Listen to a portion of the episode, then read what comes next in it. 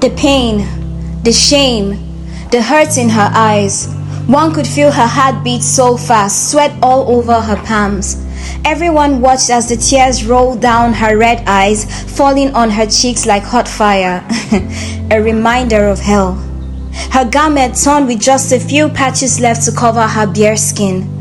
The war that went on in her mind was crazy, swinging from disappointment to suicide to disgrace, each thought interrupted by the men shouting, She's an adulteress, kill her. The big stones they held had no mercy written on it. Oh, vengeance, wickedness, and self righteousness was all it spoke. She closed her eyes to finally take in her last breath, gasping the death song, You are unworthy, you deserve to die between each breath. The inhale and the exhale spoke. Betrayal written all over her scarred heart. Heartbreaks too many to count. The only love she knew was the one paid for at the expense of her giving her body. This love now led to her death in four, three, two. Why is no one counting one? Her bruised, swollen eyes opened slightly as she saw a man called Rabbi, Yeshua, Adonai, Abba. His glory reflected so bright that she saw deeply in him her. A version of me was what I saw in him, a version I had never known, fully loved, fully forgiven, fully covered. Why was he alone? I wondered as I came back to my thoughts. Shouldn't he be with the 12 disciples, the 99 and the 5,000? Shouldn't he be with those who deserve it and have no flaw in them, like the people who are about to stone me to my death? Why does he not have any stone? Perhaps this is why he is on one knee as I looked down.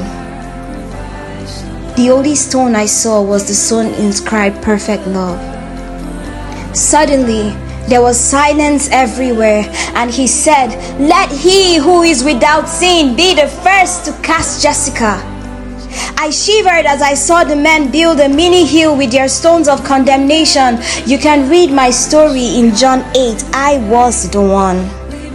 I looked at this man who had no sin, who was clean. He said, Neither do I. Go and sin no more. Me, Jessica, I asked. He said, Yes.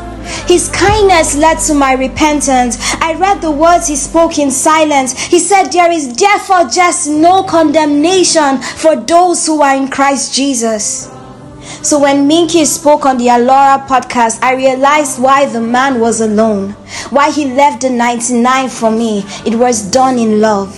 I realized that He has given me the gift of reconciliation to bring forth other lost sheep to His fold. I realize that I ought to treat people with the same grace that Christ has given unto me.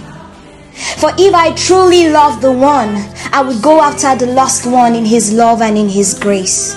So I prayed, teach us, Abba, to remember that the one is you and to apply the principle lent as Minky shared. Teach us to be led with love, your love, which is undiluted. Teach us to extend grace and mercy for many and for the one.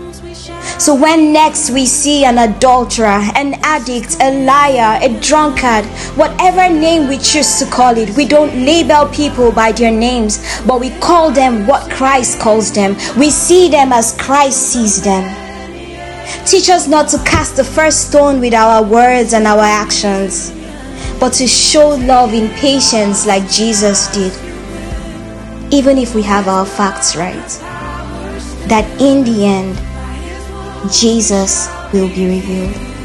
This is the Alora podcast for the one, and I love you.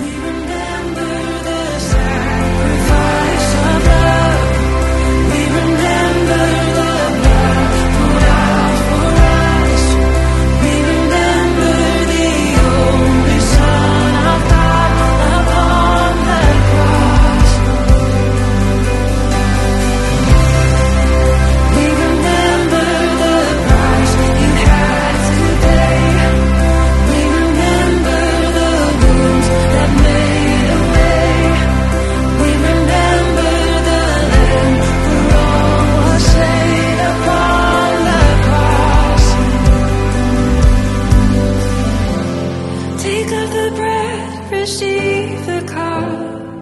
For his mercy is enough. For the many and the one. This is communion. Take it as often as you will. For his blood has power still.